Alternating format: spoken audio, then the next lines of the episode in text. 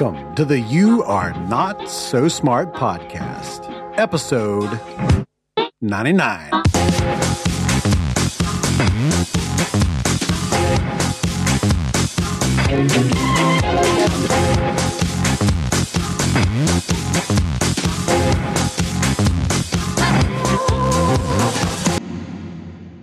My grandfather, uh, he's a he's a retired dentist. Uh, he he is currently 99 years old, and uh, so back in dental school, uh, which I guess was in the 30s, I believe, uh, he he learned uh, he learned the wrong number of human chromosomes.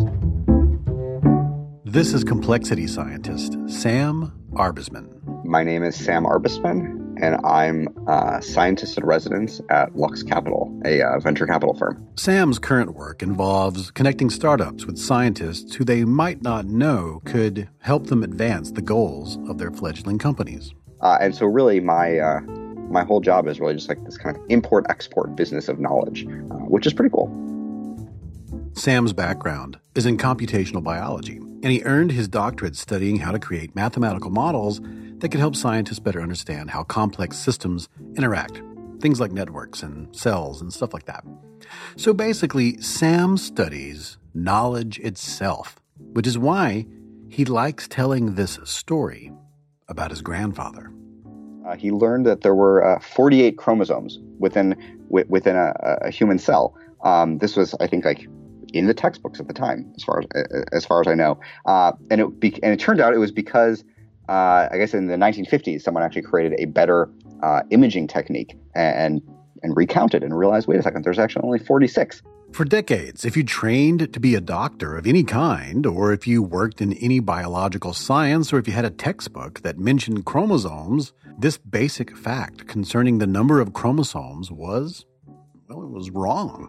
And it was taught to to students, um, not just kind of. It wasn't sort of some bit of esoteric knowledge that was only imparted um, to kind of people working at the frontier of knowledge. I mean, it was it was taught to uh, to medical students and dental students. And uh, yeah, my grand grandfather learned the wrong number, which is which is kind of wild. This might surprise you. It surprised me. But Sam told me that it's pretty common for medical students at the beginning of their schooling to be told half of what you are about to learn will not be true by the time you graduate. We just don't know which half. And this is yeah, this is taught. And I think even now, they, the, the, yeah, there's this idea, um, yeah, that, and I think within medicine, um, medicine seems to be one of the areas that has most well kind of imbibed this idea uh, that things are going to be changing constantly, and you have to be always aware of this fact. In fact, Sam wrote a book about this fact called The Half Life of Facts. And the premise of this book is that for every domain, every silo and discipline and school of knowledge, the facts contained within are slowly being overturned and augmented and replaced. And in medicine, for example, the rate of that overturning is so high that you never really complete your education. Medical school, in other words, never ends when lives are on the line, you better have the most up to date knowledge. You better know the best technique. You, you better know the, most accurate information about the human body because otherwise you could make a wrong decision. And so I think this idea that um, the teachers within medical school are constantly uh, like just letting their students know that things are going to be overturned is is, re- is like remarkably refreshing as opposed to um, what we might see in other areas where you say, okay, here is the truth, uh, and then you kind of just get blindsided by things uh, that you thought um, were accurate and that are actually now being overturned. My name is David McRaney. This is the You're Not So Smart podcast. And in this episode, we are exploring this idea with Sam this notion that science is a self correcting system. So it not only continuously adds new evidence, making it so that there are things we know today that we didn't know yesterday, but it never stops attacking the ideas that it already has. It never stops tearing down its own models. So a lot of what we knew yesterday, what we considered factual, well, it isn't true anymore. Sam says these two processes create churn. They create this overturning process that's consistent, but it's also unique from one silo to the next. So, for instance, in physics, about half of all the research findings will be disconfirmed within 13 years. In psychology, it's every seven. Some facts withstand the test of time, and a whole lot do not.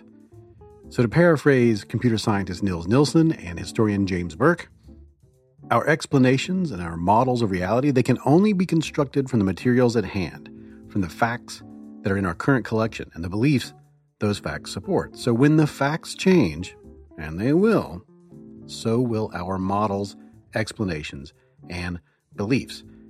So knowing that, what does this tell us about how to approach the truth and rationality and how to live our lives and stay healthy and who to trust and all the rest? Well, we'll get to that after this commercial break.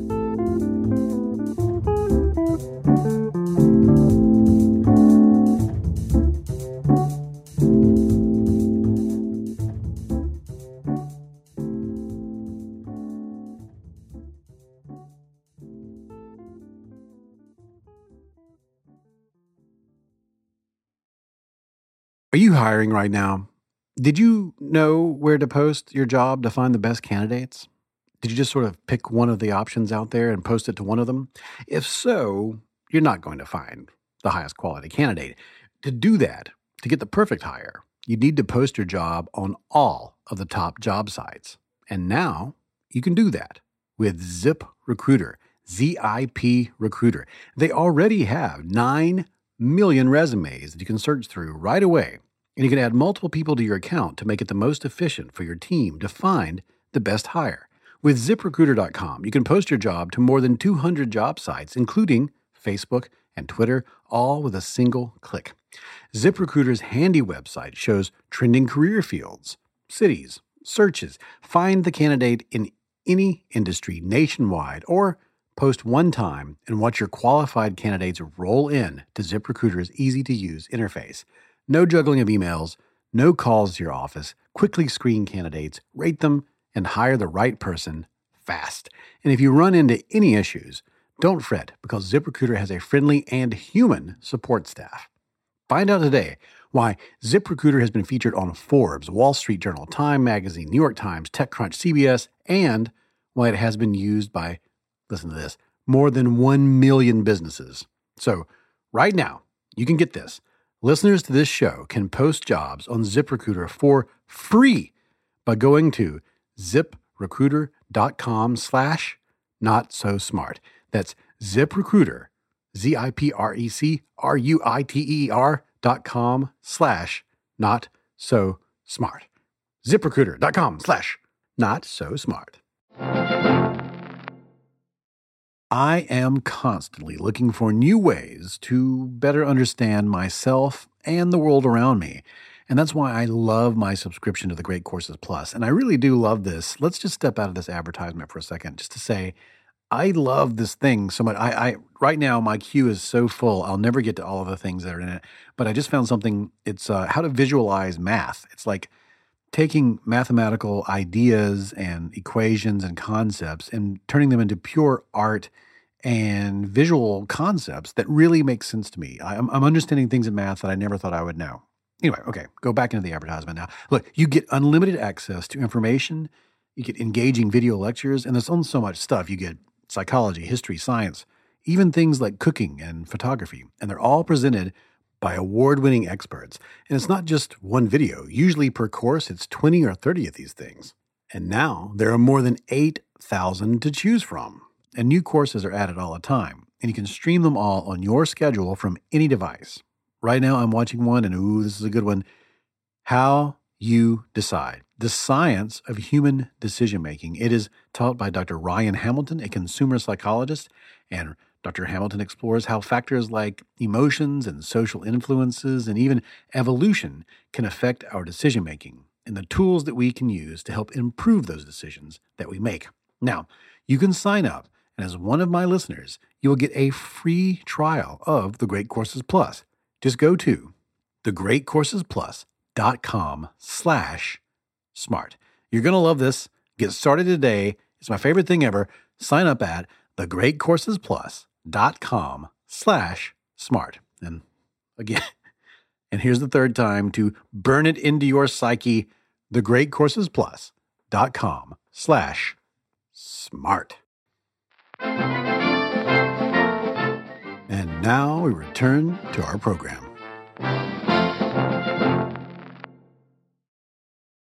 My name is David McRaney, and this is the You Are Not So Smart podcast. The term half life in physics, to put it way, way too simply, is how long it takes for half of the atoms in a chunk of a specific radioactive material to decay.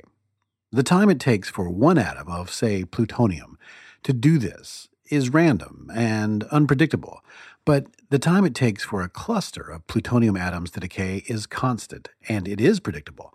The randomness of all the atoms together averages out. So the time it takes for exactly half of the atoms in a chunk of plutonium to decay is called its half life.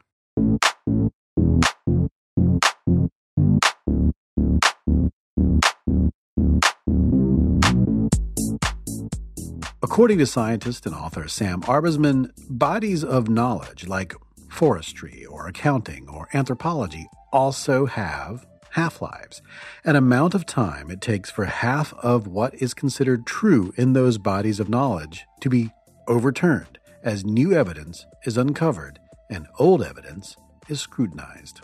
I might not necessarily be able to predict what new scientific discovery is going to occur or what fact is going to be overturned. Um, in the next scientific paper. But overall, there is a shape to how knowledge grows, change, uh, changes, um, spreads from person to person, and even becomes overturned over time. And that is sort of the idea of the half life of knowledge. And it turns out people have actually tried to take that even even more seriously and and begun to understand how long it takes for uh, for facts within a certain body of knowledge, let's say within medicine, to become overturned or, or, rendered obsolete. And people have actually even done some calculations to try to understand a little bit more the kinds of things that would look like half lives for um, for knowledge. So here are some of these half lives. Here are some of these rates. In physics, the half life is 13.07 years. It's 9.38 years in economics, 9.17 years in math, and 7.15 in psychology. And Sam says in his book that the rate of change differs enough that facts can be sorted into three categories. There's the kind that are in constant flux, like the current weather conditions, or the population of the planet, or the Dow Jones Industrial Average. Then there are these things that are extremely stable, very stable facts like how many fingers are on the average human hand? How many moons does the planet Earth have? The average length of a blue whale. In the middle are what he calls mesofacts, facts that change every few years, like how many elements are on the periodic table. What's the fastest speed that we can go? What is the height of the tallest building? What foods and activities are dangerous to your health?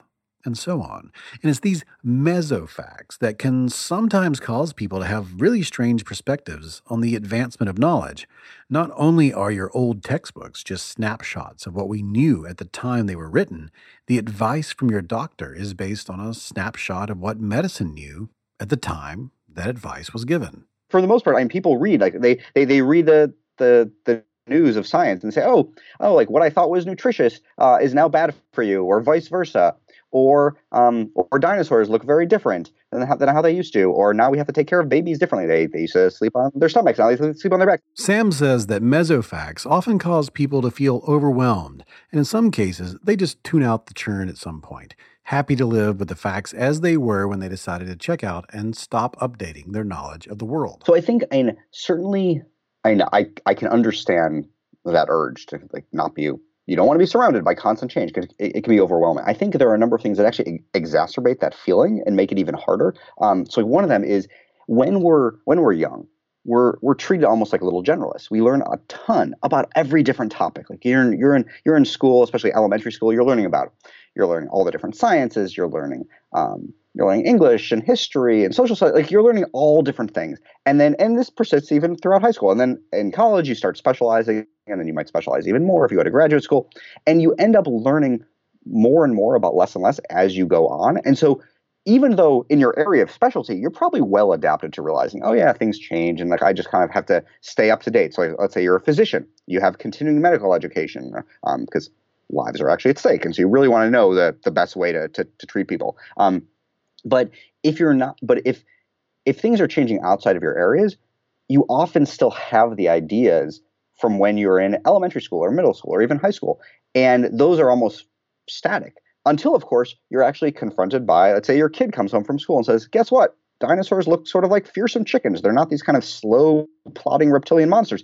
And you're like, What? When did all this happen? And it turns out, of course, paleontologists didn't stop working. They they didn't like take this hiatus between element between your elementary school and, and your child's elementary school. They were continuously learning new things and changing, but you only perceive that change in a very kind of staccato, stepwise fashion um, because you're confronted by the next generation learning some new things. Even though facts are changing at a regular pace in most silos, if it isn't in your area, if it's not in your line of work, you don't get the news usually until something big changes, like Pluto is no longer a planet, or we can now clone sheep.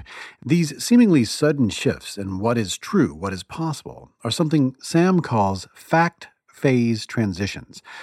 Other examples include going from no knowledge of exoplanets to the fact that they exist, not knowing DNA's structure to knowing it, no airplanes to the invention of the airplane, no smartphones until the unveiling of the iPhone.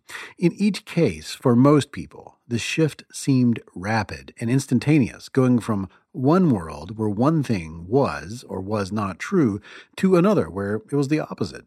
And just like Burke and Nilsson said, who I quoted earlier, with these new facts, people must adjust their beliefs and their models of reality to accommodate. So it can really feel inside this like a phase transition, like you're going from one state of truth to the other. But underneath these changes, there's almost always a continuous process of fact overturning somewhere. While there are these rapid changes in what we think to be true uh, or what we know to be true. So, for example, um, whether or not anyone has ever walked on the moon. Um, up until 1969, the answer is no, no one has walked on the moon. Uh, after 1969, the answer is yes, people have walked on the moon. And so this is a very discontinuous change about the world. But it turns out there was this underlying parameter that was actually fairly uh, fairly smoothly changing, which in this case was the uh, kind of the, the top speed that people could achieve. Uh, we could kind of go faster and faster on horses, then cars, then uh, in airplanes, and then in spacecraft. Um, and and eventually, we're going to hit a speed where we um, we will be able to actually go to the moon. Um, and and uh, I don't remember the exact details, but I believe uh, I think the U.S. military had graphed some of these top speed changes, and based on this kind of smooth parameter, we're actually able to fairly reasonably predict when people would land on the moon. And I believe this was done maybe in the earlier mid 50s, so like I would say over a decade before um, America landed on the moon. One of the reasons that people often have misconceptions about how science works, and really how knowledge accumulates and changes is the way they learn of new developments. The core of science overturns pretty slowly, and some things are almost static, like the number of continents or the way the heart pumps blood. Most of the news, though, that you get about science isn't about the incremental changes to this kind of knowledge. It's about shocking, weird, and extreme changes from the very edge of our understanding. These are often small, single studies, and as such, they'll likely be torn to pieces within a few years. And when they are, well, that will make headlines too. When a new scientific finding occurs, that's at the frontier of science. That's where we know the least, but where the most exciting things are happening. But it also means necessarily that a lot of that stuff is going to be overturned because that's where scientists are operating. That's where they have all their debates and they're kind of going back and forth and really trying to understand what should be the consensus about what is going on. Um, and for scientists, and they want to work at that at that frontier. That's it's awesome. It's really really exciting. It's it's super cool to kind of see that constant churning of knowledge. But when it's portrayed in the news as guess what like thing we thought was true a year ago is now been overturned, that can be a little overwhelming to people. Even though of course the, the core of knowledge is not changing nearly as much. Um, and actually, this was this was brought home to me when uh, I was talking to uh, there's a professor of mine from back in grad school. Um, I was uh, vi- uh, visiting him and speaking with him, and he he gave me this great. He told me this great story where he said that um, he was teaching a course, and I think uh, went in and lectured on a Tuesday about some topic, and then uh, the next day read some paper that that actually invalidated the thing he had learned that he had taught the day before. So he came in on Thursday to the class and he said, "Remember what I taught you on Tuesday? It's wrong." And if that bothers you, you need to get out of science. And he was essentially saying that like science is constantly in a draft form, always obviously much more at the frontier than at the core. But we need to recognize that I'm almost a revel in that. And we need and that if we don't have that scientific mindset, it's going to be constantly overwhelming. Now, of course, even among scientists, it's probably much more overwhelming when it's your own research that's being invalidated as opposed to someone else's, or you are invalidating someone else's research. But I think at at the core, whether you're a scientist or not, this idea of kind of the scientific mode of thinking that science is less about a body of knowledge and more about a method of querying the world. Um, I think that's the kind of thing that people really need to internalize. Because once you internalize the fact that science is a means of querying the world and understanding it better, the individual facts they can change, they can be overturned, and that's totally fine because it means at every stage we're learning more. Uh, and, and, this is actually goes back to another thing I mentioned in my book, where uh, uh, Isaac Asimov, the uh, science fiction writer, he was uh, corresponding with someone, and the, this person was saying, uh, like, we used to think the, the, world was flat, and now we don't. Um, therefore, how can we know anything is true? And he's like, well, and we used to think the world was flat, and then we thought it was perfectly spherical. Now we kind of know it's like this like oblate spheroid. But if you think all like if you think thinking the world is perfectly spherical is just as wrong as thinking the world is flat, then like then your view is just uh, is like more wrong than both of them put together. And like because there's this constant iterative, almost like asymptotic approach to the truth. Now, of course, along the way, there's going to be a certain amount of mess, and I think and scientists love that. Like they they revel in this messiness. That's the reason you you want to be a scientist.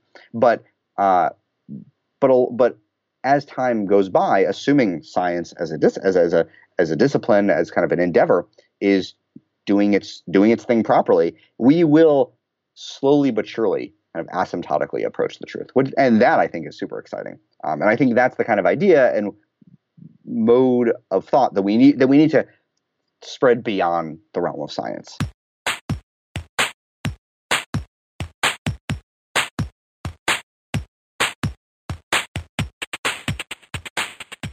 There's this other point that Sam makes that I think is really important, and it's this.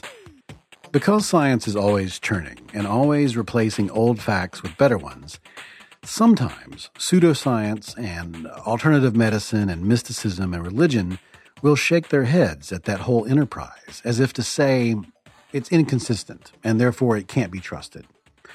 Why live a life based on these sorts of facts or base an institution or practice on them if those facts might be overturned, if indeed we have a system for knowing about when they will be overturned. There's this idea from the philosophy of science called the uh, the pessimistic meta-induction of science. I believe that's the term. Which the the, the idea behind that is, uh, yeah, we think we know we like we we we know the world and we understand it really well. We have a really good handle on kind of theories to explain what's going on around us. Um, but guess what? So did every previous generation, and it turns out they were wrong. And so there's kind of this this like pessimistic meta induction, this idea that like you can't really know if we're at sort of the end of knowledge um, because everyone previously to us um, has said the same thing and they've been wrong. On the other hand, though, and I think this is the the most important point, is that yeah, that might be true in terms of kind of the frameworks that we use to understand things, um, but just because it's important to have a certain amount of intellectual humility doesn't mean that we should conflate intellectual humility with a state of almost like willful ignorance. Like just because we might not necessarily be completely correct about the world and maybe we need to actually modify our theories and tweak things, um, that I think humility and, and skepticism and and desire to kind of caveat things and be rigorous um, should not be confused with this idea that therefore because things might not be completely true therefore at any point everything might be totally wrong and i think that's when we really get bogged down in, in that debate um, and so I think, mean, certainly we should be skeptical, and maybe our theories. I mean, we should constantly be testing our theories. And, and frankly, I mean, the the best way to to really make your mark as a scientist is to actually overturn some really well established idea. So it's not as if there is a lack of scientists trying to kind of um, refute things or or be uh, uh, suitably skeptical. But at the same time, though, even though we should be skeptical, we should still recognize that the kind of the state of the art ideas and models and theories should still be used. We shouldn't necessarily say that these things, even though they might be falsified, therefore should just be thrown out um, in advance of anything like that. Um, and I think, uh, and I think too often when people get into these debates, they kind of they wield the fact that science is a self-correcting enterprise, which is a good thing, as a reason for therefore throwing everything out. And I think that's the problem. Um, and, and so you can example like an example would be like Newtonian physics versus Einsteinian physics. Um, like Newton was not completely accurate, but it doesn't mean you can't use that to calculate how a, how, how a ball curves when you throw it or how a bridge works. I mean, it's great because those bridges are not going at, at like very close to the speed of light and they're not massive as like stars. Um, so really like Newton is almost like kind of like a special case for Einsteinian physics. Um, and I think that's the kind of thing where it's like this constant and going back to the kind of this like asymptotic approach. And of course, I mean, there are paradigms and there are new frameworks of thinking, but these things are all usable kind of within their little um, with within whatever kind of framework makes sense for them. Uh, and, and, I, and going back to what I was saying before, yeah, we I mean intellectual humility should not be an excuse for will, willful ignorance. but we should always kind of try to query what we think is true because chances are it might be outdated. So rather than trying to base our decisions, if we're if we're scientists or not, uh, on some kind of half remembered fact from some magazine you read a decade ago, maybe look it up again. See if it's true. See if something's changed. And I think that kind of approach of saying that what we know and, and what we think to be true should be in, in draft form uh, and kind of uh, essentially export that scientific mindset, kind of, this kind of constantly querying what we think is true uh, and what we believe to be true. Um, I think that is actually a very powerful way to kind of make sure we have the most up to date knowledge um, in terms of how we live our lives.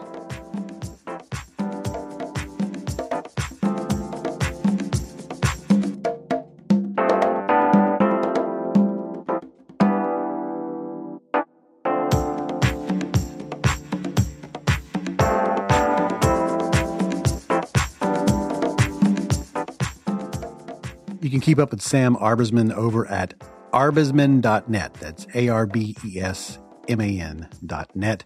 His Twitter handle is at Arbesman. And he's got a new book called Overcomplicated Technology at the Limits of Comprehension.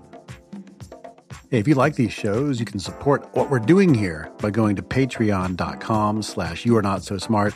We're currently trying to reach a goal to hire a reporter for the show, and I know we can do it with your help.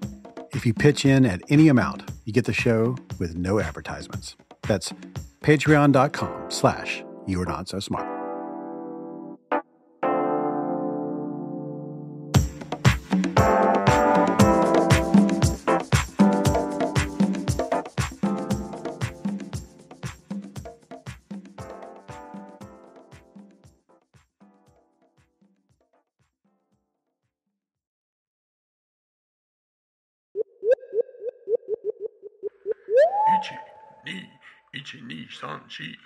That is it for this episode of the You Are Not So Smart podcast. You can find links to everything we talked about in this show at youarenotsosmart.com. We are part of the Boing Boing family of podcasts.